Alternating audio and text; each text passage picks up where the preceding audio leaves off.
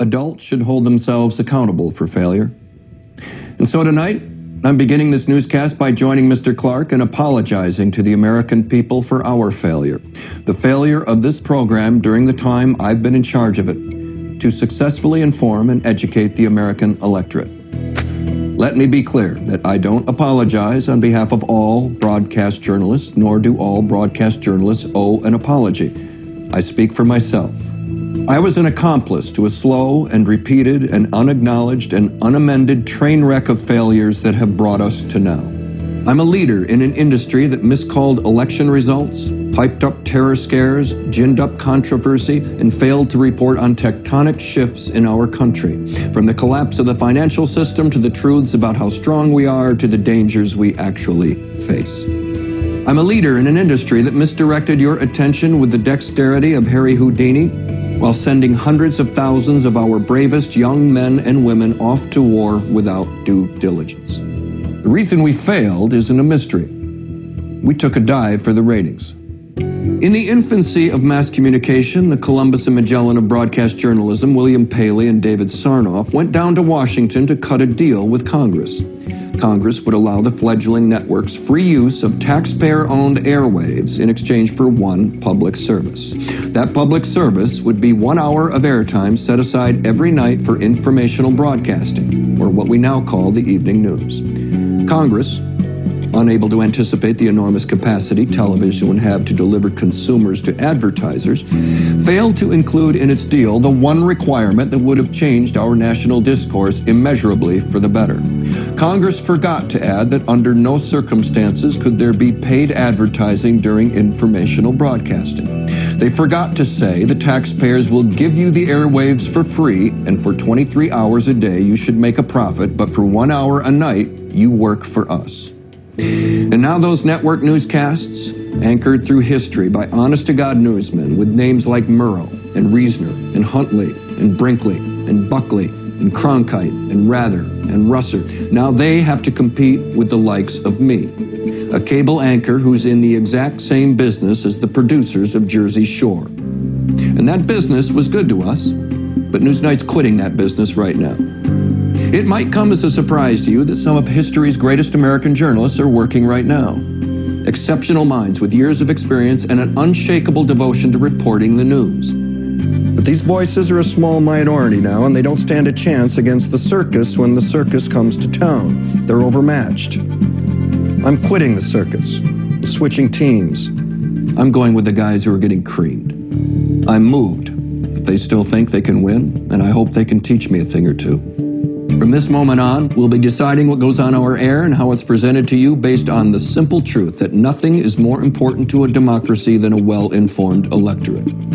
We'll endeavor to put information in a broader context because we know that very little news is born at the moment it comes across our wire.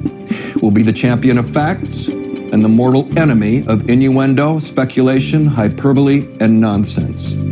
We're not waiters in a restaurant serving you the stories you asked for just the way you like them prepared, nor are we computers dispensing only the facts because news is only useful in the context of humanity. I'll make no effort to subdue my personal opinions. I will make every effort to expose you to informed opinions that are different from my own. You may ask, who are we to make these decisions? We are Mackenzie McHale and myself. Ms. McHale is our executive producer. She marshals the resources of over 100 reporters, producers, analysts, and technicians, and her credentials are readily available. I'm Newsnight's managing editor and make the final decision on everything seen and heard on this program. Who are we to make these decisions? We're the media elite. We'll be back after this with the news.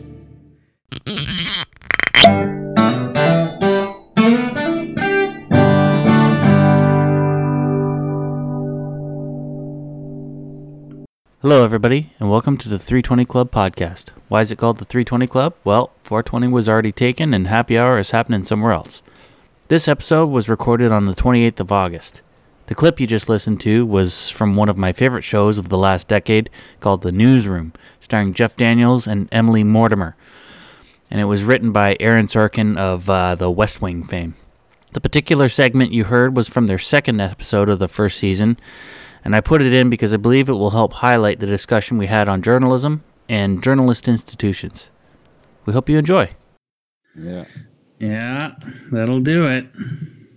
Jeez. So, So, what's new?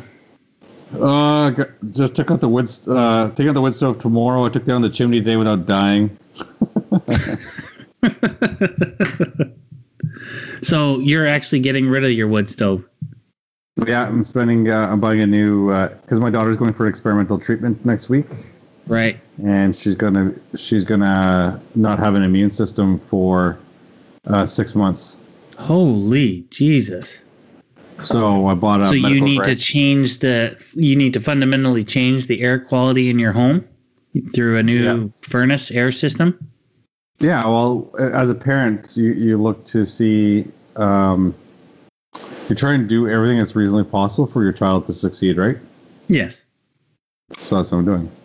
What Good if for you, there's one, one thing you could do to make your to try and make sure your daughter is good? I'm, I feed her good food, I grow it, no pesticides. You know what I mean? And well, there's this air quality thing we know we kind of got because we have a wood stove, and wood stove uh, uh, usually correlates to a lower lower air quality. Because like there's byproducts and smoke and stuff that can get back into your house and that kind of thing or what? No, it's, it's mostly soot. okay.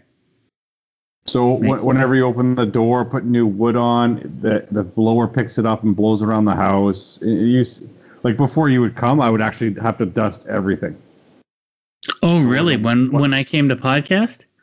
Yeah, before you came, I dusted everything. no Um, way There's a, there's usually a thin haze on things, and then because that haze is is hydrophilic, it means it likes water. Then mold can grow on it, and because it soaks the water in in one spot, so mold can grow on it. Hmm. So interesting And then you got animals and allergens coming in with the wood itself, and then yeah, and and then you find yourself chasing raccoons at one o'clock in the morning with your shotgun no, but the the hopped mice, up the on mice, homebrew the mice push the insulation aside around the chimney, uh, Right. so they can get in. So so there's there's other pests associated with it. Nice and well it's good you're making these moves Yeah, it's uh, thirty thousand bucks, buddy. No kidding. That's that's crazy. So are that you getting like HVAC to come in and do the job for you or what? Yeah, I'm not doing it myself. Yeah, probably a good idea. Uh, did they have to you got you already have the ventilation. You already have the the you don't have anything? So how was heat getting distributed throughout your house in the winter? It just moved around. It just moved it just radiated from the wood stove throughout the rest of the house. And you got a two you got a two story house. No, or sorry, got- you have a bungalow. Yeah, a basement and main floor. Yeah. And then and a, a big fan that pushed the hot air from one one side to the house to the other side, and then just rose. For any of the cold spots, we had radi- uh, electric baseboard heaters. Uh, okay. So doing all the demol- doing all the demolition myself and Yeah. save a bit of money. Fair enough. Huh. Interesting. Yeah, I was just talking with uh, talking with my financial advisor. Uh, he just stopped by the house uh, yesterday or the day before, and uh, he was talking about uh, like he lives completely off the grid. He's not connected to any utilities. There's no lines or anything like that to his house, so his house is completely self sufficient for power. Um, other than like you know he has a road and that kind of stuff where he has to go through. But um, yeah, it was kind of interesting talking to him because like he they used to they, used to power their house with uh, solar panels and you know it would just maybe put on a couple of lights. And then he completely um, got a whole new system. He said he paid like sixteen grand for it and just got all new solar panels. And now it just it powers their whole house. And it's interesting. All he like he he found a he, he was explaining he's like he had a difficult time trying to um trying to find somebody who would uh do the insurance for his house and also finding somebody who would mortgage his house Yeah. when they when they well they were when they owned it um i guess because you don't see too many banks going after or uh, getting a mortgage on the house that isn't on the grid I don't know how it works. Because technically, it's uh, the city can come along and condemn the house. Really? Yeah, because there's some laws that's, that say that you're you're required to have power to the house. Well, he's a listener, so he's probably like, he's probably he either has encountered that issue and has mitigated it already, or he's probably scrambling and calling the city right now, or somebody. No, well, Anyway. that's and that and that's the balance of risk. But you live near Petawawa, so Yeah. Yeah, I live. Uh, I live near Right. Pembroke. uh, other, other things are, are more legit there than anywhere else. Well, no, this guy's uh, he's in Kingston. He, he? he he lives just on the outskirts of Kingston, like you. oh, okay. Yeah, we kept uh, we kept the same guy when we were living in Kingston, so we've kept him. We like him. He's good. He's he's all right. That's good. Well, that's good. yeah. Well, he let you let let me talk talk you into, into buying stocks, so we're okay.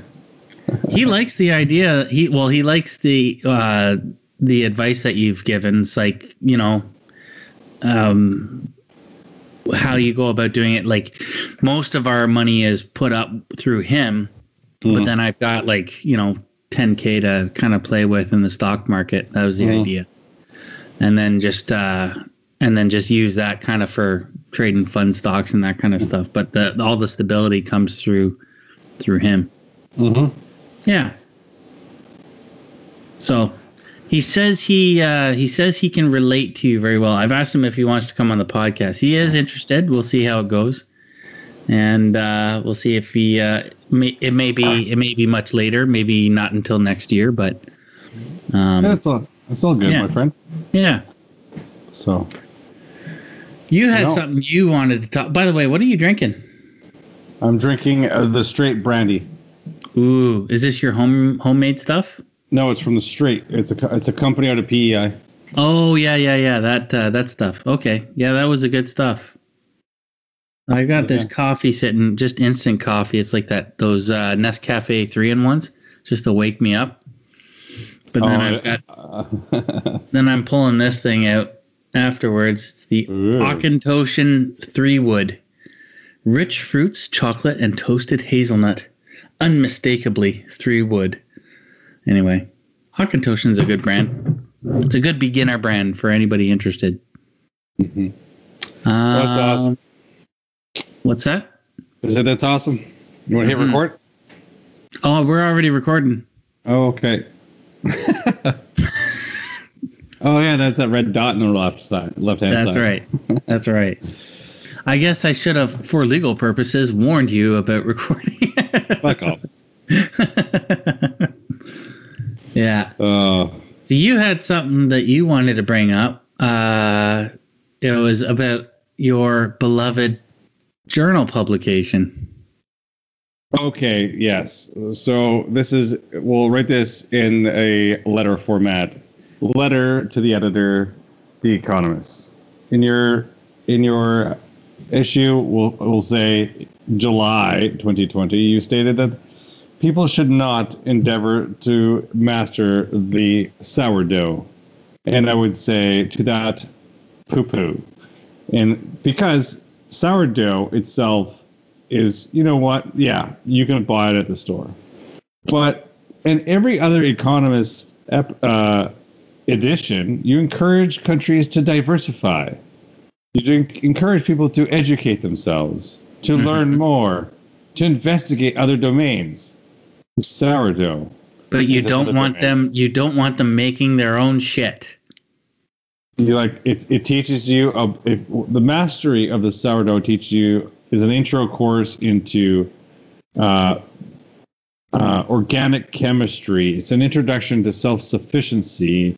It helps you understand what labor is, because if you're an intellectual, which I assume the person in the article that wrote this, should probably make a few sourdough loaves themselves, because you know what? They're not as easy, and it's not about the dollars and cents, because everybody understands that a simple amount of education is really only 10% of all the education you'll ever receive.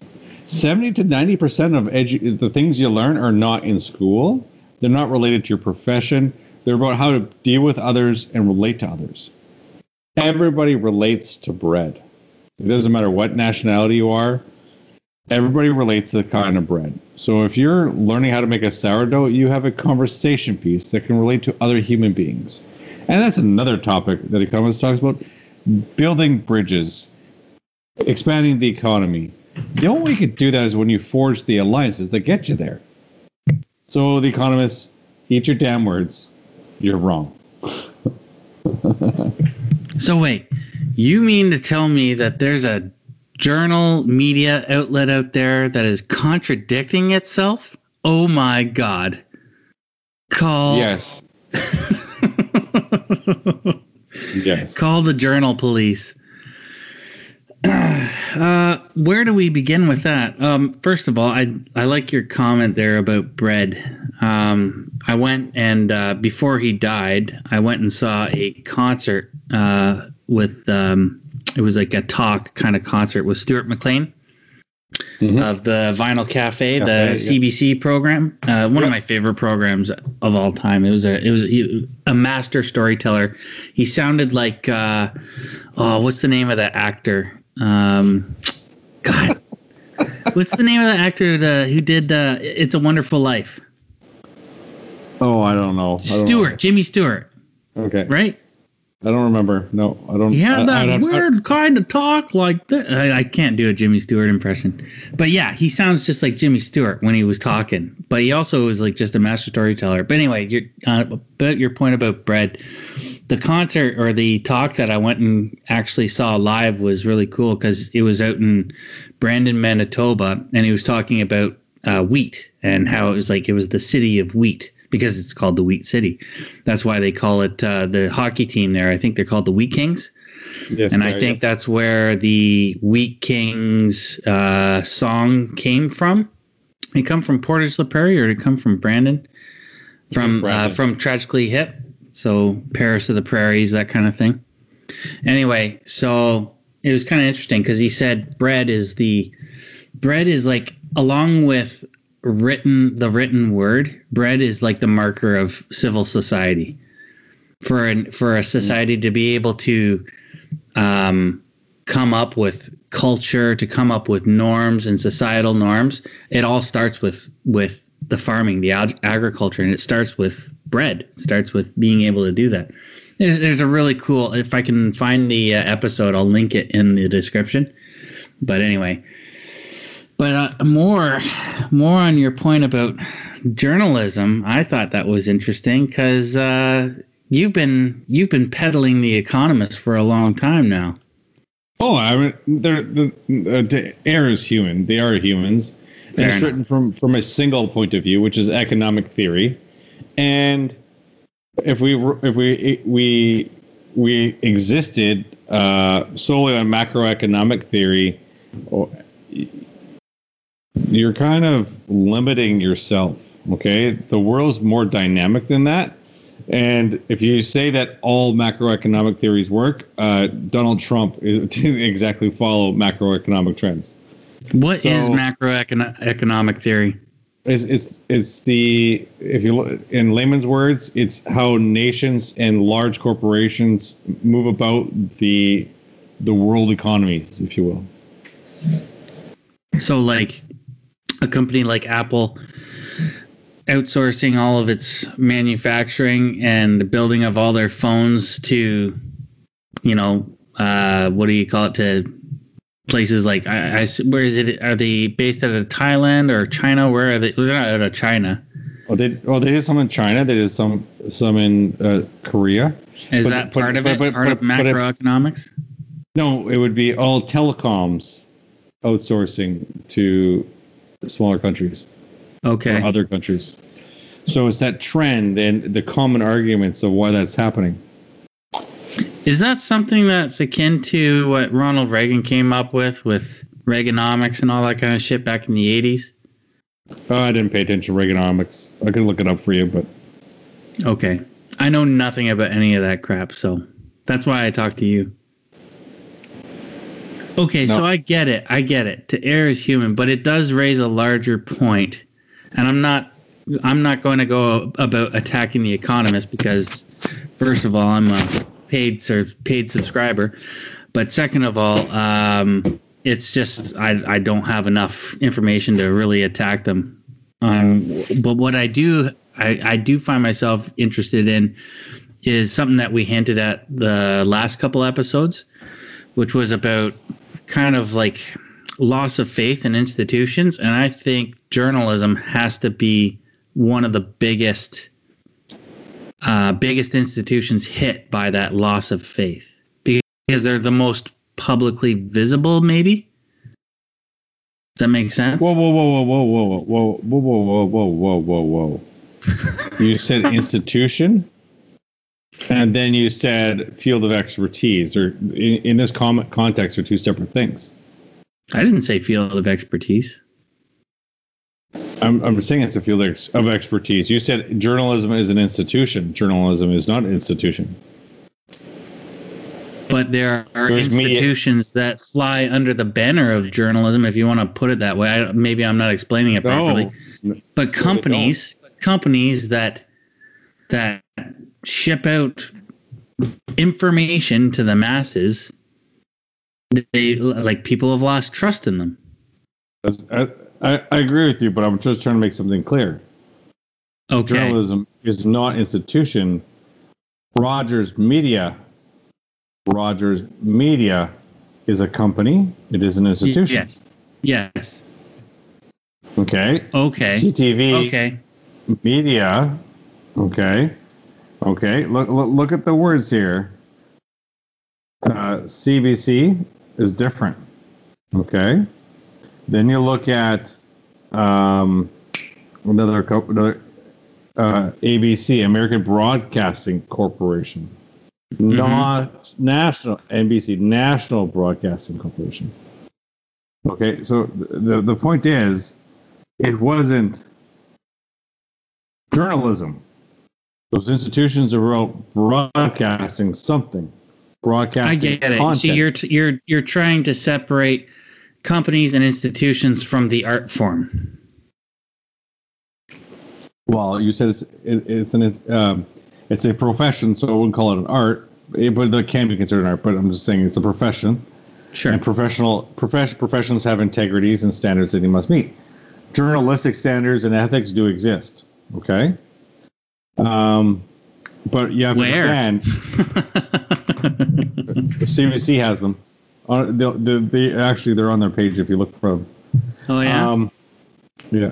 So journalism and uh, and standards, uh, but you need to understand is media and broadcasting companies are not the same as journalism and reporting okay. because you can have you can have a mechanic that works for Jiffy Lube, okay, uh, but he's just he's, he only does mechanical stuff. He doesn't do all the other things that are in that company.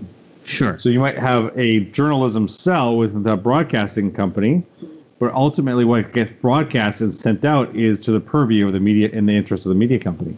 Right. Right. And they're only going to do things that get clicks and ad revenue. Of course they are. So then, but they are the they are the loudest voice. Well, this is where the government of Canada is trying to change things. If you look at the changes to the tax credits last year, if you get if you if you subscribe to a a uh, Canadian newspaper, I think you can get up to seventy five dollars a tax credit. Really? Yeah. I didn't know that. So if I subscribe to the Globe and Mail, get a I credit. could I would qualify for a tax credit. That's what it's, that's what the article said. Hmm. I'd like to see that article. That's interesting. Okay, you keep talking. I will look it up. I still think that news media or journalism, let's say journalism as a profession or as a, you can go so far as to call it an art form, I still think it's been under attack for years and years. And I don't think that's good. that's, Well, no, it's because the the in depth stuff. Um. Uh, so the in depth stuff, like it doesn't, it doesn't doesn't say newswords anymore. Like most people don't pay attention to the in depth, to the bottom line, to the conclusion, to the things we need to know.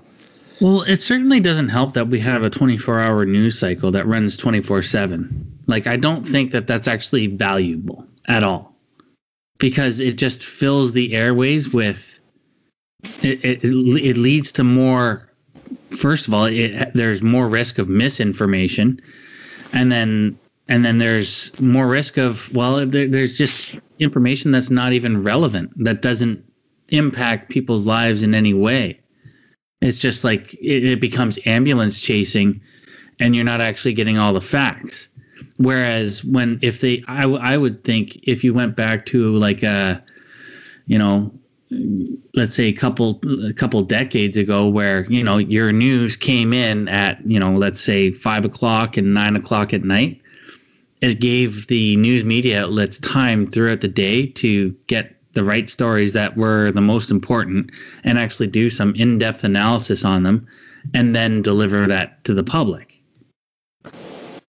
yeah but but i i think there's there's there's if you go back there used to be uh, daily newspapers mm. there used to be uh, used to be a morning paper there used to be night paper there used there used to be weekly papers monthly papers and those all still exist it all depends what your what your aim is. Like the Economist is weekly.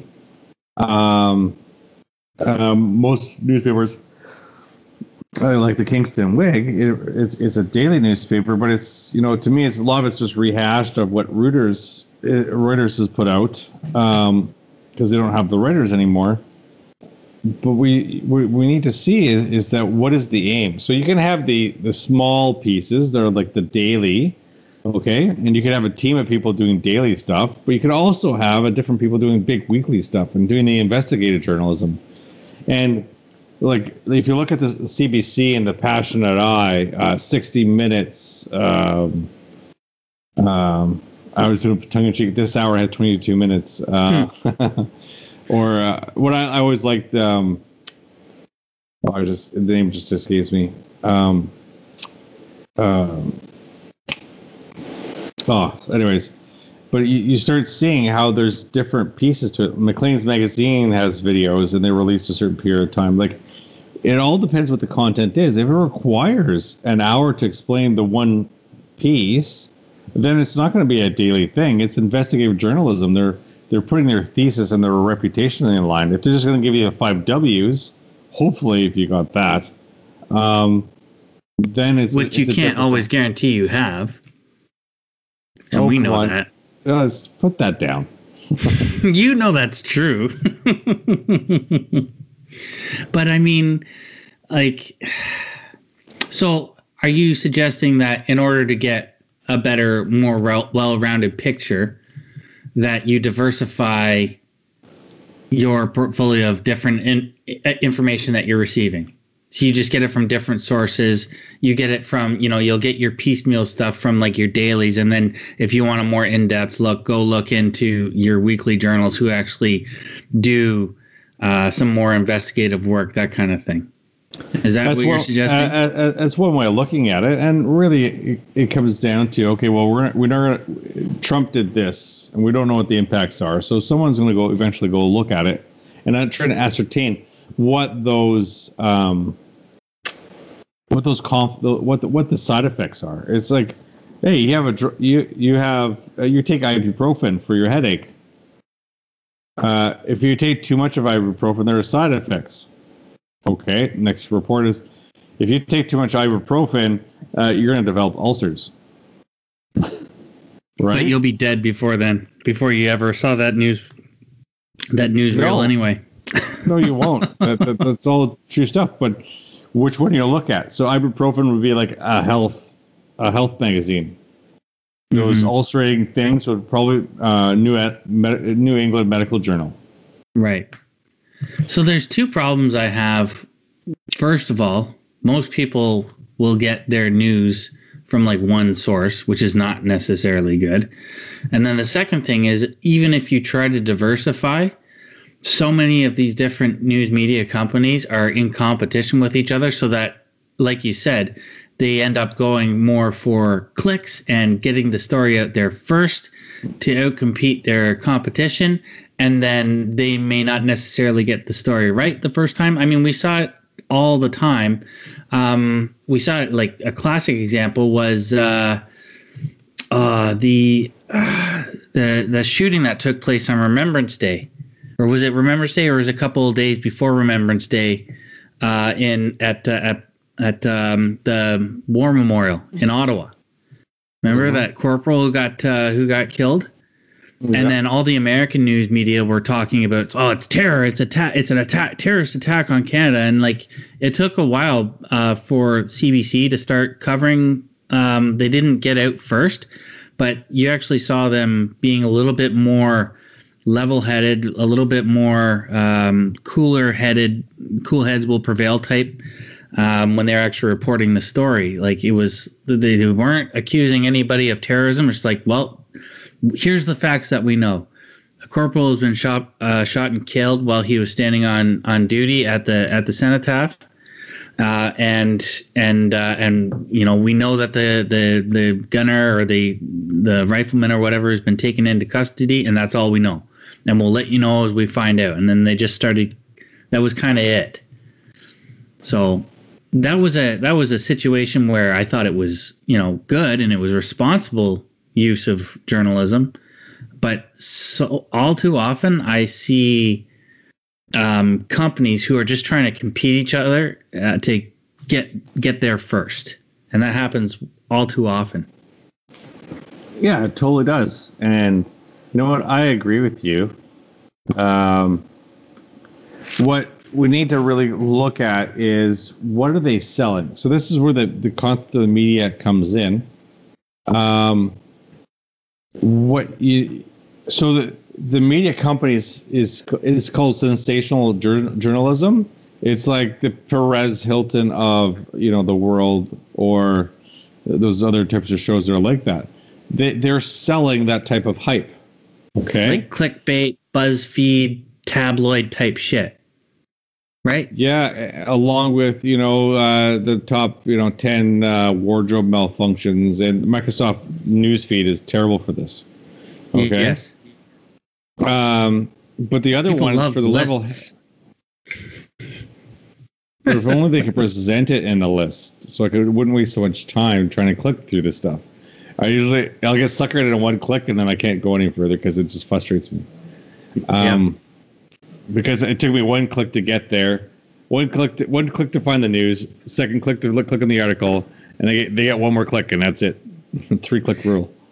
You know, Um, this is kind of a side point. You know what I hate the most is when you're trying to learn something.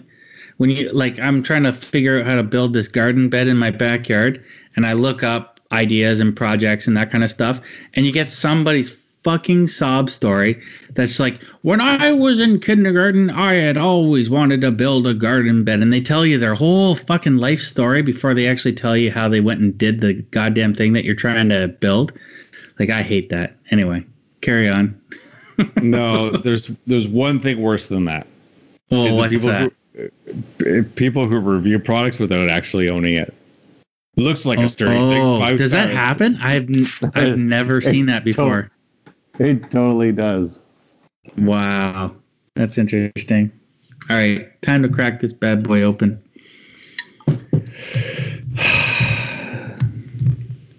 But Did you ever I mean, watch a it- show? Oh, go ahead. Go ahead. No, I was just going to review. Like, so just bear in mind, like nothing's free, and I've said that to you many, many times.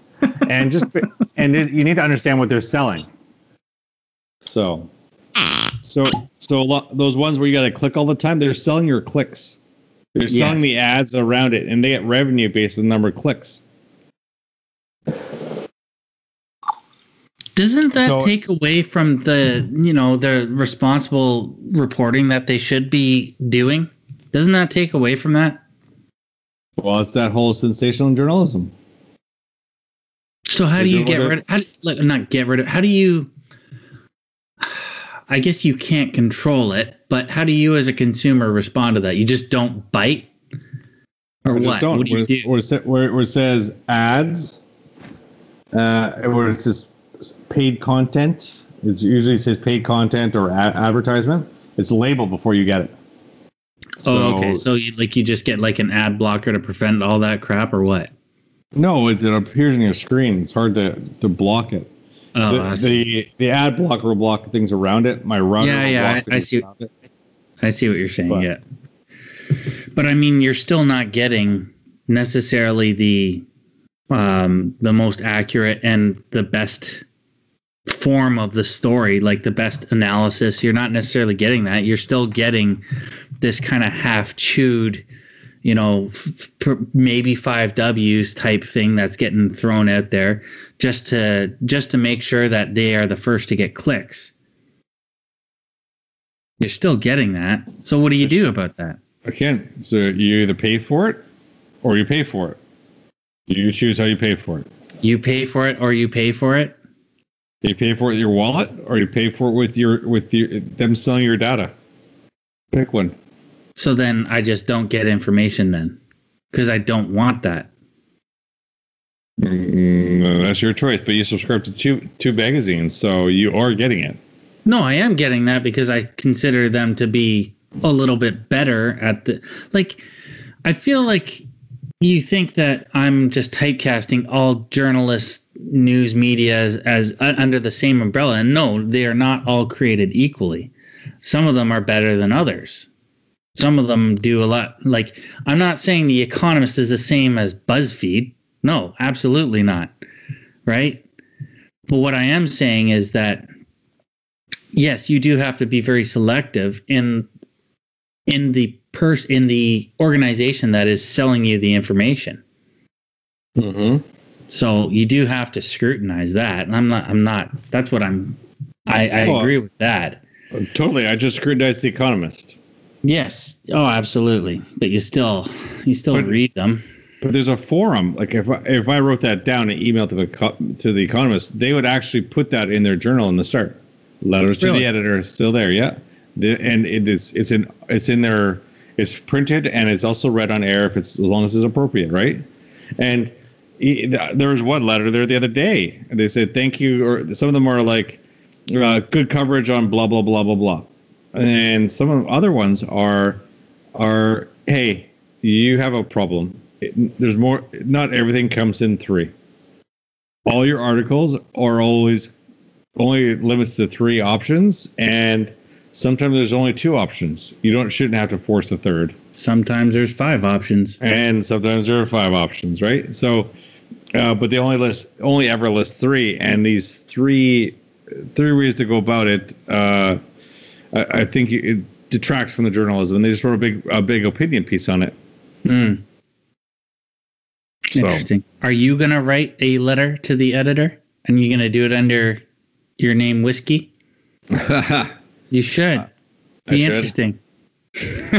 man, I, I've I got so little time. I got to write. Uh, That's so funny. Um, did you ever watch a show called The Newsroom? I think I may have showed it to you before. no, I have not. It was actually quite a good show. It's kind of a feel good show. And it's about the very thing that we're talking about, about like journalistic integrity and all that kind of stuff. And you may have seen uh, a kind of a video passed around on social media that's taken from like the first three or four minutes of the very first episode of the pilot episode. And it's uh, it's Jeff Daniels. He's the main character of the show, and he plays uh, what is he? What's his? I can't remember his stage name on the show. Anyway, uh, well, Will McAvoy. That's his name, Will McAvoy. And he's like sitting in the, um, it's like a, a crosstalk, and you know he's in the center. There's a, a person representing the right, and then there's a person representing the left on the uh, on this little kind of crosstalk platform that they're doing. You do it at a university campus, and they kind of go on um, just talking about. Um, so they're basically arguing about socialism, about like uh, you know, would you rather pay for your fire trucks and all that kind of stuff? It was just like the classic left versus right argument. And then they got him to pipe in and they talked him about, he started going on this rant about how America is not the greatest country in the world anymore and how it sure used to be, how we used to how we used to, you know, pull our socks up and not belittle each other, and we used to, we used to actually have pride, pride in our institutions, and we didn't beat our chests and all that kind of stuff. So it was kind of an interesting start to the show, and it goes around quite a bit because apparently it gives people hope. But I actually really like the show itself uh, during its first season run because they got into a lot of those a lot of those arguments about journalistic integrity, about how we should be reporting facts, how we should be, uh, how news outlets should actually be um, giving information to the masses. And it was interesting because like the main character is supposed to be a Republican, but he acts very kind of liberal in his kind of uh, in his demeanor or in his in his reporting is is different. Is this the link that you're telling me? This is the last news show I watched. This is the last WKRP. that is an old show. That's funny. Yeah. Yeah, I remember that show. I remember the turkey. The turkey drop. Remember this? They had Uh. their uh, they had their dude their their correspondent sitting outside the the radio station. Oh, I remember that. That was fucking hilarious. Loni Anderson. Yeah. Yeah. Anyway, I don't know where I was going with that point about the newsroom, but it was just like, oh, actually, now I do. Um, if I was to imagine like a perfect world where we were actually getting decent facts and you know the reporting was actually happening the way it should, um, that that is kind of like my ideal kind of world is that that newsroom show. Now, they even address the whole p- point about like um bias within journalism, and he said you you can't you can't not have bias. Like it's unavoidable. You're human. So the point is to the, the idea is that you have to kind of you have to temper it a bit. You have to temper your bias and try and stay on both sides of the facts.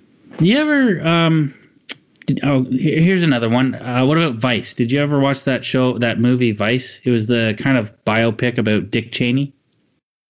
Uh, I think I did. Christian Bale played Dick Cheney. Yeah. I He did. got all fat for the role and everything. Um, I thought that was that was an it was interesting because they I don't know if this is actually true or accurate, but they were talking about how Dick Cheney there was a bunch of laws put in place for um, journalism for reporting uh, for news media outlets to report, and I guess the idea was that if you're going to report on a story or if you're going to convey an opinion, you must have a credible counter opinion uh, presented on your on your news program, and he I think that was written into the law, and he- apparently he worked to abolish that law or he got it repealed, and then that was that's what gave the rise to um, like oppositional uh, news media like Fox versus CNN or MSNBC and and all this Breitbart shit that's come out like all these like vehemently opposing different news media outlets. Yeah, like there needs to be an official opposition for the news media. Almost, eh? That's just ridiculous. Uh, I, like I don't know, man. Like I don't know. I don't think we're in a good spot if we like whether the whether the institutions are actually reporting facts has mm-hmm. now almost become irrelevant because people just don't trust them. They don't trust these institutions. Or they trust one, they get all their news information from one, like Fox or fucking CNN or something like that. They'll get get it from one source and then they'll completely like they'll alienate and ostracize anybody who gets their information from any other source. So that Well, just was- becomes completely tribal. it's even worse than that because now you have search engines that pull up the news, but they're only pull up the news that you seem to be interested in. That's if right. you only pick one, if you have a tendency to pick up one side, it only presents to you one side of the story. Yeah. uh, YouTube is that. perhaps one of the worst for that for like their algorithms like if i was to just start looking up uh, youtube videos of puppies for a little while it, all it would show me is youtube videos of puppies for days you know like it's it's not it's not actually it's not giving you any kind of it's not giving you youtube videos of cats right so you know what i'm saying Oh, it's, it's even worse than that. Uh, Your phone or your phone is listening to you. So Yeah, if you that's start really talking certain, if you start talking about certain things, your phone will start show, present you op, uh, um, things that you talked about but not searched about. yeah. An example would be just just for example, talk about um, around your wife. Talk about buying a new washing machine. Oh, it's already happened. Stuff has already shown up and like ads on the side of Facebook or whatever saying, "Here's this new shopping uh, or washing machine for, you know, 300 bucks or whatever." You know, it happens Yeah. all the time. What do you think about uh, distrust in in our institutions? Because it is something that we've kind of hinted at and alluded to on previous episodes, but I want to hear what you what you think about it. Like, what do you think it is? Go ahead. To to err is human. But yeah, So- what so do you mean by so- that? No. So to, people have their own motives when they're we're doing it. Corporations are there to sell things. They don't get anywhere if they don't sell things. Um, uh, when you go to court, you bring your lawyer. Mm, You don't use somebody else's lawyer to be your lawyer. You you bring your own lawyer. mhm. Um, I hire an accountant to do my taxes. Like, um, it's it, it- it's the same thing. So distrust of an institution. Well, yeah, they're they're lo- th- th- their aim is to get you to come back. That's the only reason they're going to be nice. Okay, so if if but if they go if- and do any wrongdoing, that's where I think that's what I'm getting at with distrust in institutions. well, could be, people got to prepare to rally together to sue them and take action. Right. And we're, we're well, they are taking action, but it's just the wrong kind of action. Oh, well, I wouldn't say that, but you know, Well, look at what's happened in Portland, Oregon, and Seattle. oh, you're giving one example. What about VW uh, Dieselgate? Uh, what do you? What about? What about? yeah, that was uh, one. You know, there's there's lots of examples where uh, people were sued. CRTC sued uh, sues lots of the the companies there uh, to to get them to comply to things. Professional Engineers Ontario sues people all the time to get them to comply to, to the legislation. Um, tr- unsuccessful ones are like Trump and and his taxes. so uh, you, you gotta you you gotta separate the micro from the macro, I guess. So the the macroeconomics or, the- or the macro point of view is saying all corporations or some corporations, because if they're doing continue to do it wrong, they're gonna get their ass sued. So it's in their best interest to do what's uh, uh, that's good for the consumer and respectful and lawful. Um, there are ways to win and there's ways to lose and there's a whole bunch of stuff in between. And like if a company plays dirty, it's only a matter of time before it, it just doesn't work. And Like, the best I- I example, that. the, the best example I can say is a hotel room. There's a standard for cleaning a hotel room. If you don't comply, well, it, eventually that place looks scuzzy. People see, start to see it as such, and because they see it as a scuzzy hotel, uh, people stop staying there. So they have to lower the price. So the product value drops. The hotel chain is less valuable now because they can't turn as much profit.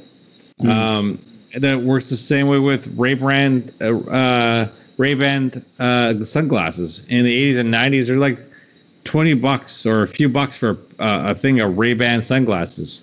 Try and buy uh, Luxottica bought them, re, re, re put some investment into it, and look at them now. You know, uh, hundredfold in the amount of cost, a hundredfold in, in the price increase. So how we manage things is it, it matters. If you treat everybody like shit, um, you get shitty results, buddy. Right. No, no, I get it. I get it. I understand. What okay, so then what do you think about a company? Okay, so it's in a company's interest to increase profits, right? So Uh, what do you think about or or maintain either maximize or maintain their current pro, their revenue stream, right? No. Or So increase profit- their revenue stream? Like what? I okay, I, I, No, no. I'm not a business oriented mind, obviously. Profit. Um, profit. stop. Stop. Stop. Stop. Profit What? is equal to revenue minus expenses. Okay, sure. Math. Math hurts. no, no. It's, it's arithmetic. I get it. I get it. But what do you say about a company like the NBA who goes and, or say Activision Blizzard, who supports, uh, who, who doesn't, they turn a blind eye to what's been going on in China and Hong Kong um, in order to protect their revenue stream?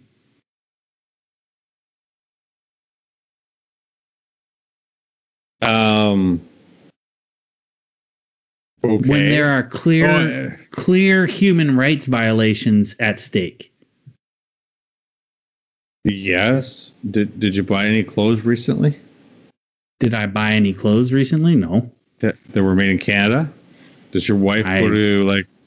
Did your wife go to like uh, Children's Place or Old Navy or the Gap? Don't try and turn this back on No, me. Don't try No, and no. say I'm part No, of the no, no. problem. I'm You are. I I I'm I'm the You I'm- are. you're talking to the person who goes and watches uh what the hell's the name of that damn movie? Uh Super Size Me. I'm the type of person who go and watch Super Size Me and then eat a fucking Big Mac right afterwards. Right? You're not you're, you're talking to the wrong guy. I'm a walking contradiction. like, We know that. we know that. We know that. Right. The- the- so the point- I the asked point you being- the no, no. I know, but the, the, the, the, it's the same answer. The point is that there's not always an alternative, immediately available alternative. Two, the cost of moving it would put them out of business in many respects. Three, uh, if the business ceased to exist, is there more harm done? Yes. So there, there's a balance. Uh, is it right to exploit workers? No, it is not. But companies need to work with local governments or they're getting their stuff manufactured in order to improve the living standards of their workers. So is Uh, the we're see- getting stuff manufactured from China? Who isn't? Yeah, but what does the NBA do? I thought it would all they did was they just they were the organization that governed basketball games. Whoa, you were. They got they also have supply chains elsewhere that uh, that gets into merchandise as well. Oh yeah, All right, well, Merchand- no, I get it. I get it. Makes sense. merchandise is huge. Right. So it's no different than George Lucas going out and making a Star Wars movie, but also capitalizing on the toy market. No, I get it. oh, and it's like the licensing and all those other things that they put it on. Wow. Right. Yeah. No, I get it. And, and in order to appeal for mass, the mass market, you need things that are cheap. And if they're cheap, you can maximize revenue. If you maximize revenue, you show profitability. And that's So how they get paid millions of dollars a year to play basketball.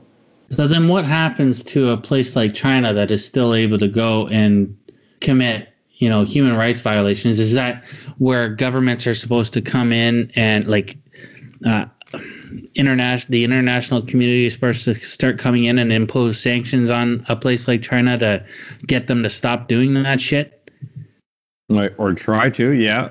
or try to at least? And we're doing it with Mexico. And we did with NAFTA. Are we doing it with Mexico? What's going on with that? Well, wh- where do you think GM's making its cars now? Oh yeah, that's right. Yeah, I forgot about that. You of all people forgot about that. Well, I mean, it's a brain fart. You know who you're talking to.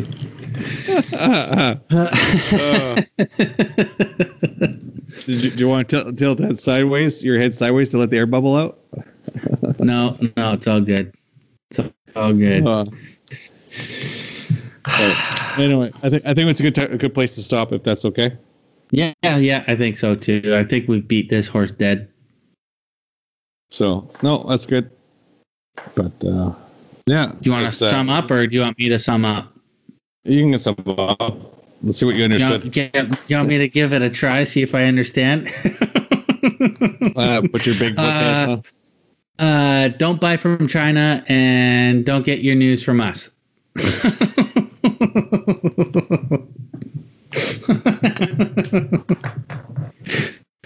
Wow. Yeah, he just, uh, folks, he just gave me the old Captain Picard face palm. Wow. It shows Yeah. how long your memory. It shows how long your memory is. Uh, fuck, 30 seconds. Um, anyways, today we talked about uh, journalism and how it's important to not stick to one particular point of view in the terms of the bread um, and how understanding other uses for a particular product helps you develop as a person in your own specialization. Then we moved on to journalism um, and large companies, understanding that the media is only one element, or sorry, journalism is only one element of a media company or a broadcasting company, and their job isn't necessarily only to sell journalistic news. And topics aren't necessarily uh, qu- there's quick and dirty topics, and there's in-depth journalism. There's different facets for us to cast judgment on journalism. Would be like uh, rocks trying to figure out why the rocket doesn't work.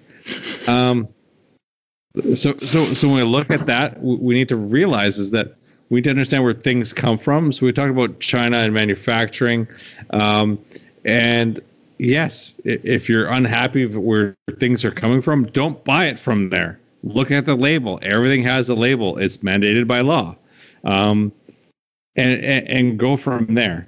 Um, but if you continue to buy it, you're supporting the problem you're hating. Uh, but not everybody has a choice. Some people need to source from China because that's the only place where the market is. Well, that's That how they can afford changing. the, the price.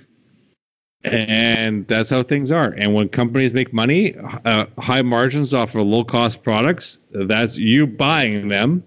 So if you don't like it, don't buy it. Um, cards, uh, 52 card pickup is still a game.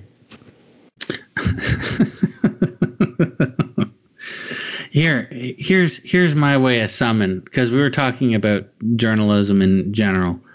Um, knowing who wrote the article and where the article is coming from is just as important as the content that it is uh, delivering. That's my two cents. There you go. I am here to educate and inspire. and forgot the rest. oh my god. That's good. Well, we're there, Take buddy. us out. Take us out. Okay. We, we didn't we didn't we didn't go in, but I'm whiskey. and I'm Rocks. See you next week.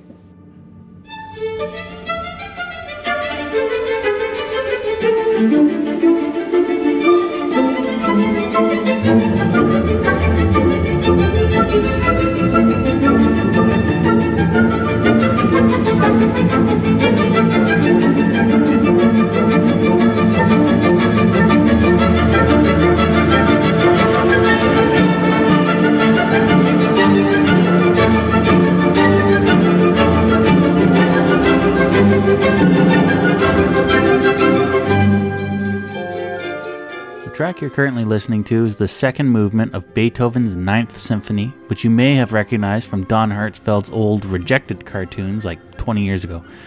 Remember, my spoon is too big. Remember that? I do. Because that's why I fill my head with. This movement is also known as a scherzo, which is Italian for an absurdly fast waltz. Waltzes were super popular back in the day, kind of like twerking has been recently. Isn't it amazing how far we've come? Anyway, waltzes are normally played in 3 4 time or some variant of triplets. For more modern scherzos, listen to John Williams' Scherzo for X Wings from The Force Awakens or Scherzo for Motorcycles from the Indiana Jones and the Last Crusade. So, why did I choose this track and how is it related to the subject? Great question.